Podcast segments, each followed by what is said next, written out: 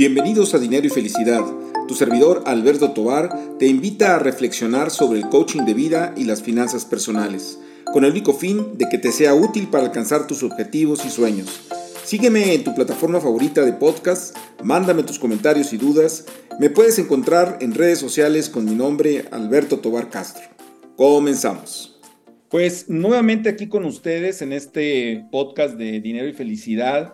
Y en esta ocasión tenemos, pues, como siempre, un invitado eh, pues, eh, de lujo, un invitado especial. Eh, se trata de Javier, Javier Echeverry. Él es un trader con mucha experiencia, empresario y jefe de ActiTrades en España.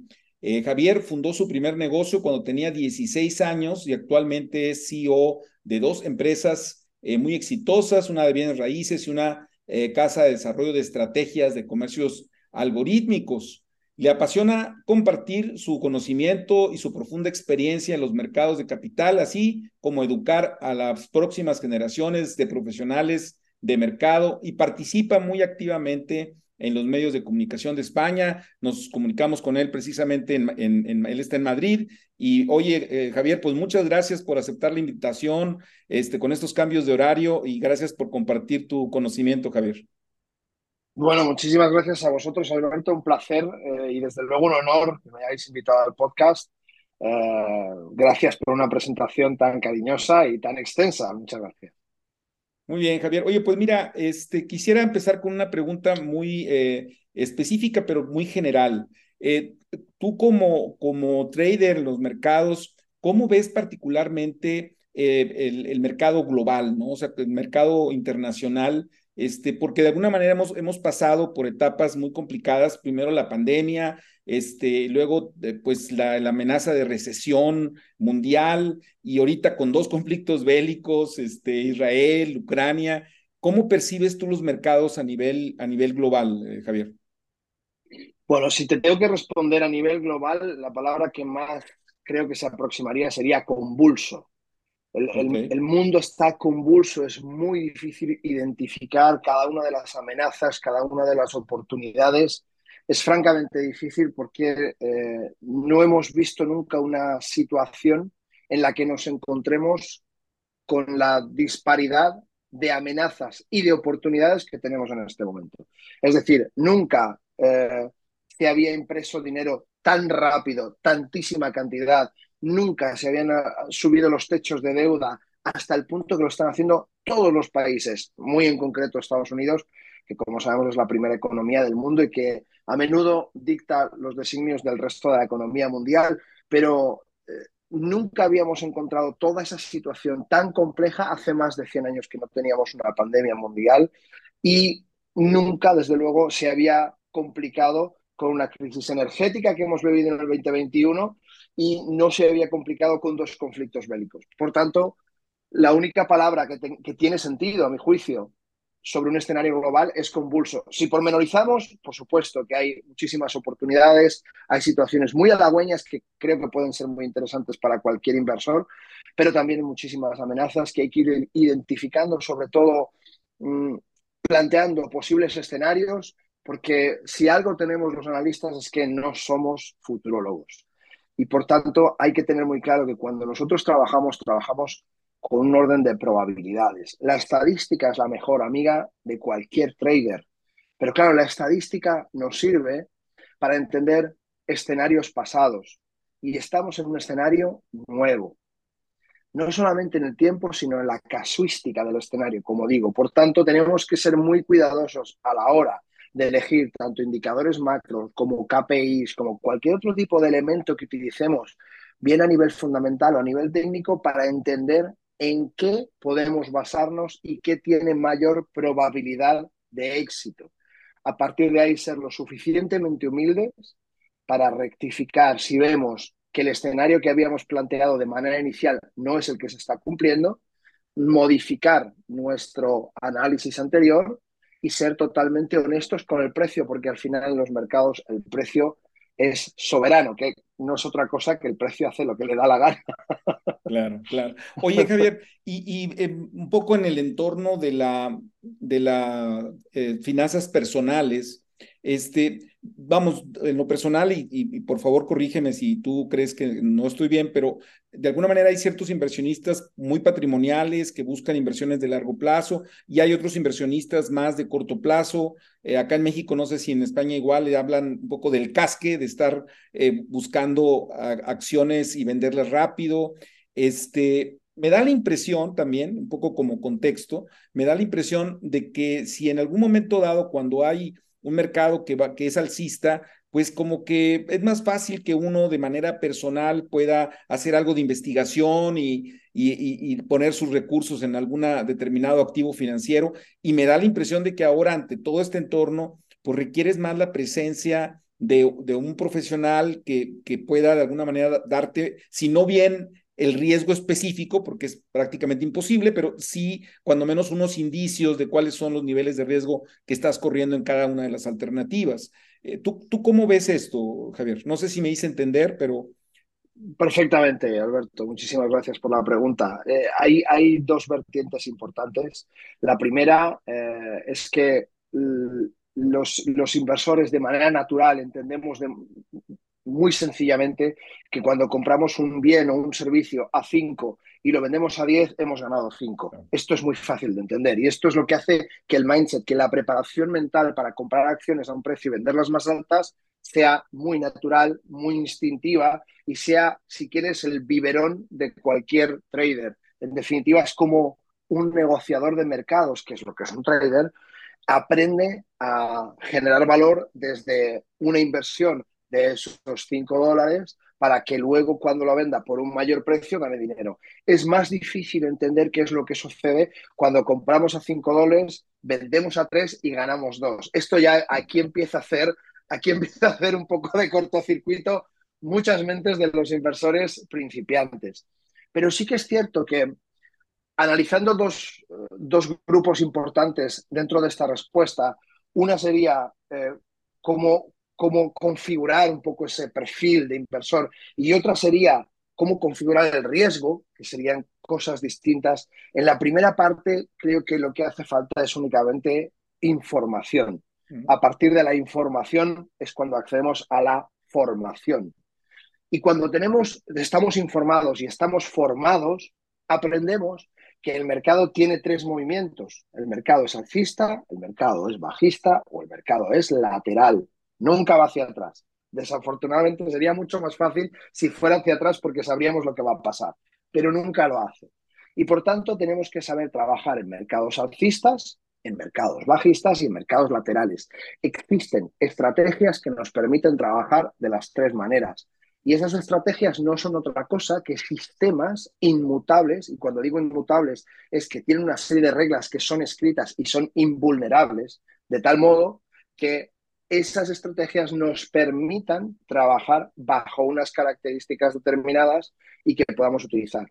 Por eso decía anteriormente que globalmente esas estadísticas, las estrategias, prácticamente fallan todos, pero a nivel eh, mucho más específico, de lo más grande a lo más pequeño, cuando hablamos de evaluar una industria, un sector o una empresa, sí que esa estadística pasada nos puede ayudar a entender cómo ese sector ha afrontado determinado tipo de retos en el pasado, en qué momento está en este, en qué punto está en este momento, y podemos utilizar esas estrategias donde hay dos, tres, cuatro, cinco condicionantes, aquellos que fueren, para seguirlos de manera fehaciente. De tal modo que podamos construir nuestras carteras idealmente con posiciones de largo plazo, diversificadas en distintas industrias, áreas sociológicas y áreas geográficas. Eso es lo ideal. Además de tener esa posición, iríamos a inversiones a medio plazo, donde probablemente la inversión mixta entre una parte pasiva y activa nos ayudase un poco a dinamizar inversiones que de otro modo probablemente eh, nos van a eh, aportar poco más que, el, eh, que la inflación que sufrimos anualmente. Si hablamos concretamente de los países de Hispanoamérica, vamos a ver inflaciones de un 20, de un 30, de un 40%. Por tanto, las inversiones no se trabajan del mismo modo. en un país que inflacionariamente es muy complejo y que tiene una variabilidad terrible a países como puede ser Estados Unidos, donde su inflación viene siempre acotada en, términos mucho más cortos. Y para Estados Unidos y para Europa, un 10% de inflación es una auténtica hecatombe. Cuando muchos países de Latinoamérica nos los encontramos con esos 20, 30, 40% y muchísimo más, como es el caso de Venezuela durante años. Eh, eh, por eso te digo que dentro de las inversiones tenemos que hacer esos tres grupos, el cortísimo plazo que puede, que puede equiponderar nuestra cartera, es decir, que le podemos dar un peso a nuestra cartera en función de nuestra tolerancia al riesgo, aquel que sea más arriesgado, más dinámico, más eh, rabiosamente eh, seguidor de los mercados, lo puede hacer con una cantidad determinada que vaya con su carácter. Por ejemplo, yo soy una persona muy energética, a mí el cortísimo plazo no me va bien, porque enseguida me altero, me pongo nervioso, al final cometo errores de la propia emoción. Entonces, yo, yo conozco mi personalidad y sé que tengo que operar a medio y largo plazo, hacer un, swing, hacer un trading de posicionamiento, hacer inversiones a largo plazo, diversificar entre distintos activos. Y una vez que eso lo tengo claro y tengo claro cuál es el nivel de ponderación que tengo que darle a mi estilo de trading a esas tres posiciones de corto, medio y largo plazo, tengo que entender cuál es mi tolerancia al riesgo. Y aquí es donde entra la otra eh, parte más importante y, es, y, dentro de la tolerancia entra también la gestión del riesgo. Si hablamos de gestión del riesgo y tolerancia al riesgo y conseguimos entender cuál es la nuestra, de primeras va a ser muy difícil. Nos va a costar, pues probablemente acercarnos a un profesional que nos pueda, como si fuera un doctor, eh, escuchar, analizar cuál es nuestra situación personal, patrimonial, económica, sociológica, ideológica, emocional. Es, es un compendio de muchas cosas. Pero fíjate, Alberto, que la semana pasada precisamente he desarrollado una técnica, una manera de autoevaluar de manera objetiva la capacidad, esa tolerancia al riesgo que tenemos y cómo gestionarla a través de inteligencia artificial. Estuve, Estuve en un evento en Madrid que hacíamos, hacíamos como eh, sponsor del evento, eh, haciendo una ponencia sobre la inteligencia artificial aplicada al trading y yo entendí que el trabajo de un asesor financiero eh, es extremadamente complejo y que cuando uno está en su hogar pensando delante de las pantallas, en, mi caso tengo unas cuantas que, que me miran mal cuando, cuando no hago las cosas bien, ¿cómo, puedo saber si, si estoy arriesgando más de lo que yo me puedo permitir? ¿Cómo puedo saber si quizá estoy siendo más conservador de lo que debería? ¿Cómo puedo saber si de 100 unidades tengo que destinar a la renta variable 20, 40 o 3? ¿Cómo puedo saber eso? Esto es muy difícil. Bueno, conseguir desarrollar un sistema, como te decía, autovaluable basado en normativa MIFID II y ESMA, que son las dos grandes normativas que a nivel mundial protegen a los inversores y que tienen además una gran cantidad de preguntas que hacen que un profesional con las respuestas pueda evaluar la idoneidad de un tipo de inversión u otra. Bueno, esto ya lo podemos hacer desde casa. muy bien, y esto ya está, ya está operable. Ya alguien acá en México puede entrar a algún sitio o algo y ¿O todavía falta un poco para eso? Claro que sí, solamente tienen que, escribirme un email, yo les voy a enviar la ponencia que hicimos el, otro día y, además se van a sorprender muchísimo, porque esa es la primera parte de la ponencia. La segunda parte de la ponencia es pedirle a la inteligencia artificial que diseñe una estrategia con determinados parámetros. Y no solamente la diseña, sino que genera un código y dentro de ese código se puede pegar en una plataforma que pinta lo que le hemos pedido. Es que el paradigma, Alberto, ha cambiado. Es que ha cambiado. No, totalmente, totalmente. Oye, pues mira, aprovechando tu comentario, ¿por qué no nos compartes tu, tu mail o, de qué manera se pueden comunicar contigo para, para de una vez aprovechando que comentas esto, ¿no? Claro, mi, mi mail es jhberry arroba. Yo sé que esto es un poquito difícil hablado, no sé si tienes algún eh, post en el, en el podcast donde puedas dejarlo escrito. cuenta con eso. Fenómeno. Pues ahí directamente yo soy tremendamente accesible y estoy siempre dispuesto a hablar con amigos, clientes y, bueno, al final acaban siendo lo mismo, los clientes eh, acaban siendo amigos, así que... Oye, me, encantó tu eh. respuesta, Javier, porque fíjate que te confieso y a lo mejor te pasa lo mismo a ti, porque estás participando mucho en, los medios de comunicación y en redes y todo esto, es que luego la gente simplifica mucho y te mandan un mensaje diciéndote, eh, recomiéndame cuál es la mejor inversión. este, y es prácticamente imposible responder esa pregunta porque, bueno, tú estás utilizando hasta un modelo este, de inteligencia artificial para poder encontrar esa respuesta de cuál es la mejor inversión para la persona en lo individual, con las características, como decías bien, sociológicas e inclusive las características también patrimoniales. No es lo mismo un, joven, ¿verdad?, de, de, 25, 30 años que pues alguien que está ya jubilándose o ya jubilado. la diferencia son muy, muy amplias, ¿no, Javier? Sin duda, sin duda. De hecho, te diría que a esa, a esa pregunta de cuál es la mejor inversión, yo haría una respuesta igualmente difusa, pero no por ello menos cierta, la que te deje dormir tranquilo. Es correcto. Fíjate que esa respuesta me la han dado todos los traders que he entrevistado. O sea, es decir, sí, de veras, créemelo. O sea, que, oye, ¿cuál es la mejor inversión? Eh, desde la que te deje dormir tranquilo, la que te vayas a dormir y puedas dormir. Esa es la mejor inversión. ¿Sabes qué pasa, Alberto? Que todos los traders que llevamos unos años ya en esto y que, y que hemos ido a unas cuantas batallas, tales como la del Brexit del Reino Unido y, y la pandemia y muchas otras, la crisis de las .com y todo lo que hemos vivido, sabemos muy bien que esto te mantiene en vilo y sabemos muy bien lo que es estar a las 3, cuartos de la mañana delante de tu pantalla eh, de ordenador, delante de tu operativa y, y, con una frustración terrible porque lo que tú has pensado no funciona bien, porque has expuesto más capital del que te podías permitir, porque tu vehículo de trabajo, que es el capital que tienes, de repente tienes un 70% en riesgo y dices, pero ¿cómo he llegado a este punto si, si yo, yo creí que no podía sobrepasar el 20% de, de riesgo en mi operativa? Entonces te has autoengañado en muchas cosas, por eso siempre digo que lo más importante es entender quién eres, qué quieres hacer, para qué quieres operar y qué es lo que quieres conseguir en el mundo de las inversiones.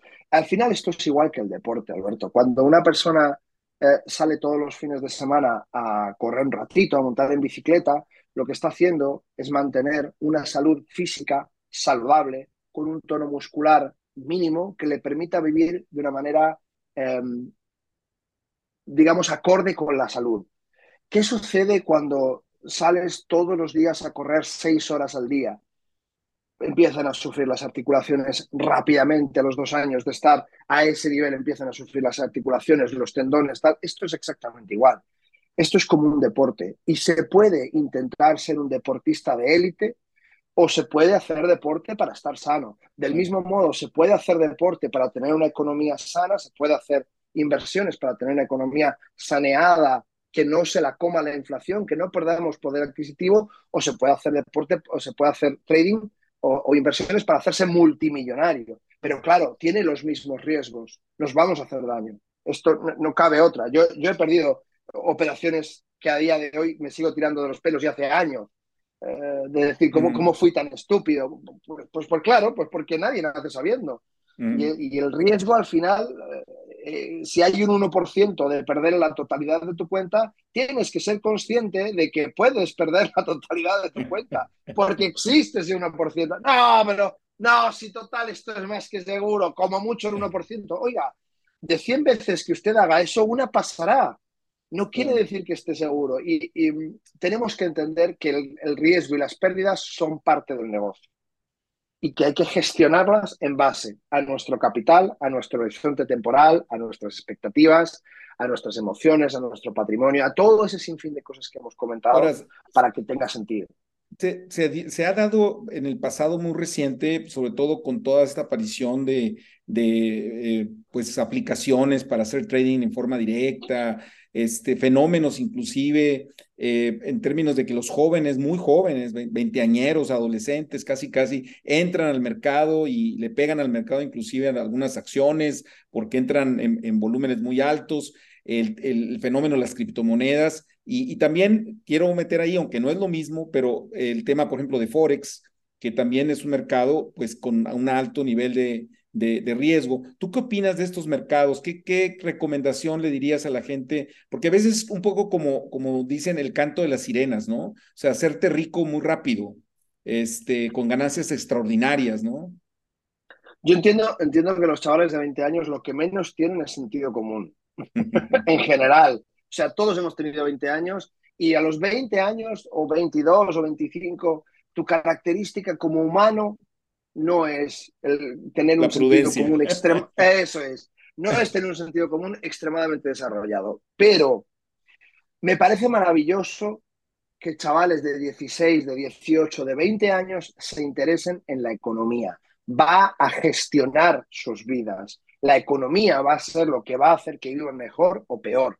Lo que tenemos que luchar es contra los, y me vas a perdonar la expresión, cantamañanas, que vienen contándole a esos chavales que se van a hacer millonarios con mil dólares que no tienen, que van a tener que conseguir pidiéndole a sus padres, a los amigos, como puedan, trabajando las extras en, en lo que puedan juntar esos mil dólares y de verdad creen que se van a hacer ricos. Miren, desde aquí les digo, no es posible.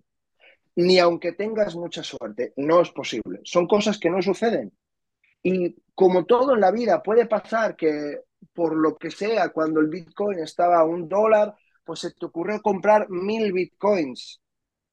Pero es muy poco probable, primero, que eso haya sido así, segundo, que es vendido cuando el bitcoin estaba a 67 mil y que entonces tengas 67 millones cuando tenías mil dólares. Es muy poco probable. Entonces no intentemos emular porque eso le sucedió a alguien que dice que le pasó, porque decir es gratis. Mm. Entonces, mm. cuando a mí me dicen, oye Javier, es que a mí me han dicho que, es que yo he oído que, ya, bien, pero verás, no es así. Mm. No es así. Uno no se hace rico sin dinero. No funciona. El coche sin gasolina no anda. Esto es, es como funciona. Lo lamento. Es, es feo. Nos gustaría que fuera de otra manera, pero no lo es. Y por tanto, a esos jóvenes les digo, muy bien, muy bien, aprender, entender, cuando uno se compra una, camiseta, un t-shirt, una, una camisa, unos pantalones, tiene que saber que en el mundo globalizado en el que vivimos, esta ha operado cuatro veces en Forex, mínimo. ¿Cómo es posible, Javier? ¿Cómo por comprarme un pantalón he operado cuatro veces en Forex? Por supuesto. El pantalón lo diseñó Roberto Berino, que es un señor italiano, diseñador buenísimo. Lo mandó a fabricar a China donde tuvo que pagar la fabricación en yuanes. Ya cambió de euros a yuanes. De China lo compró una distribuidora americana. Tuvo que cambiar de yuanes a dólares. Y cuando lo compramos en México se compró en pesos. y hubo que cambiar de dólares a pesos. Y dices, pero, pero si yo compré un pantalón, no, usted hizo cuatro operaciones en Forex. es probable que la mayoría de los jóvenes no tengan esto en cuenta, ni siquiera se imaginen que eso es cierto. El Forex es el mercado de, cambio de divisas más, importante del mundo y es el, único cierto y verdadero donde todas las transacciones de divisas se reflejan de una u otra manera, bien porque grandes casas de cambio compran divisas y luego las venden, pero al final, ¿dónde las compran? ¿Dónde las consiguen? esto es, es de la bolsa finita del dinero que existe en todo el mundo y por tanto esas transacciones vienen siempre hechas en todo el mundo.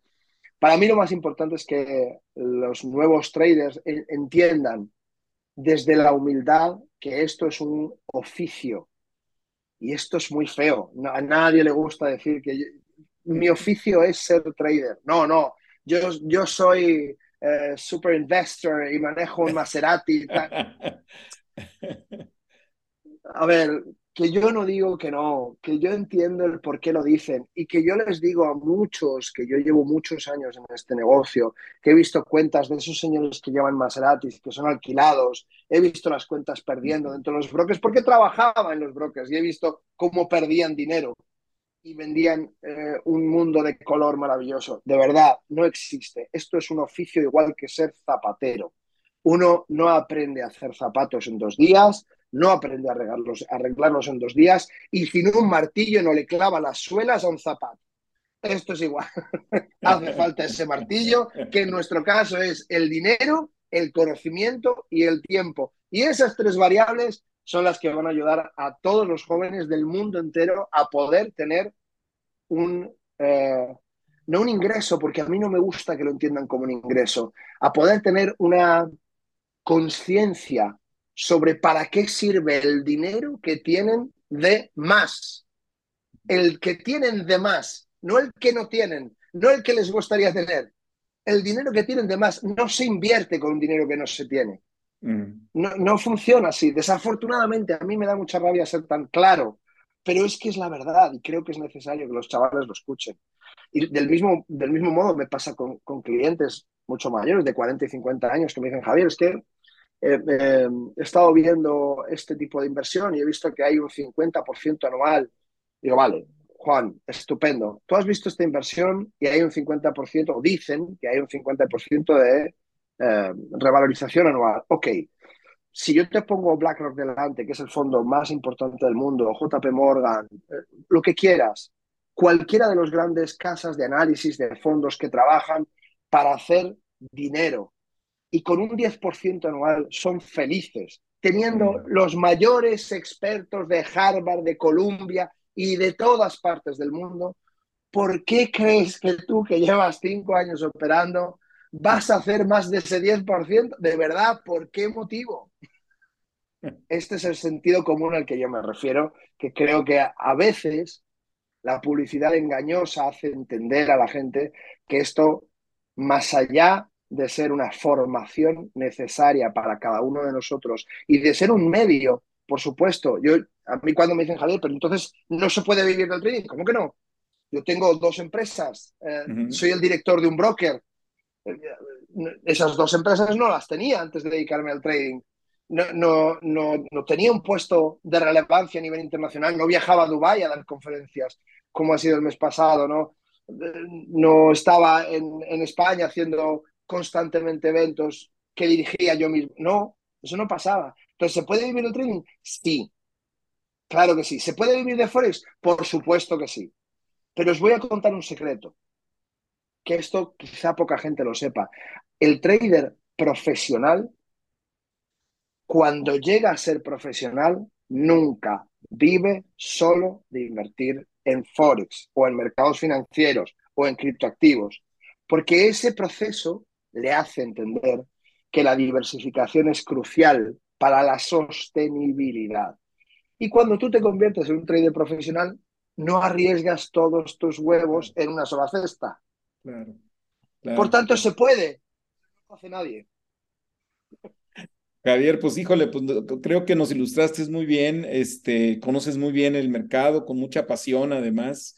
Este, ya el tiempo se nos fue. Este, me gustaría que nos platicaras nada más dónde eh, pueden seguirte, si tienes, estás en algunas redes sociales o, digo, ya nos compartiste tu, tu, tu mail, este, pero para aquellos que están interesados en seguirte con, con todos tus conocimientos.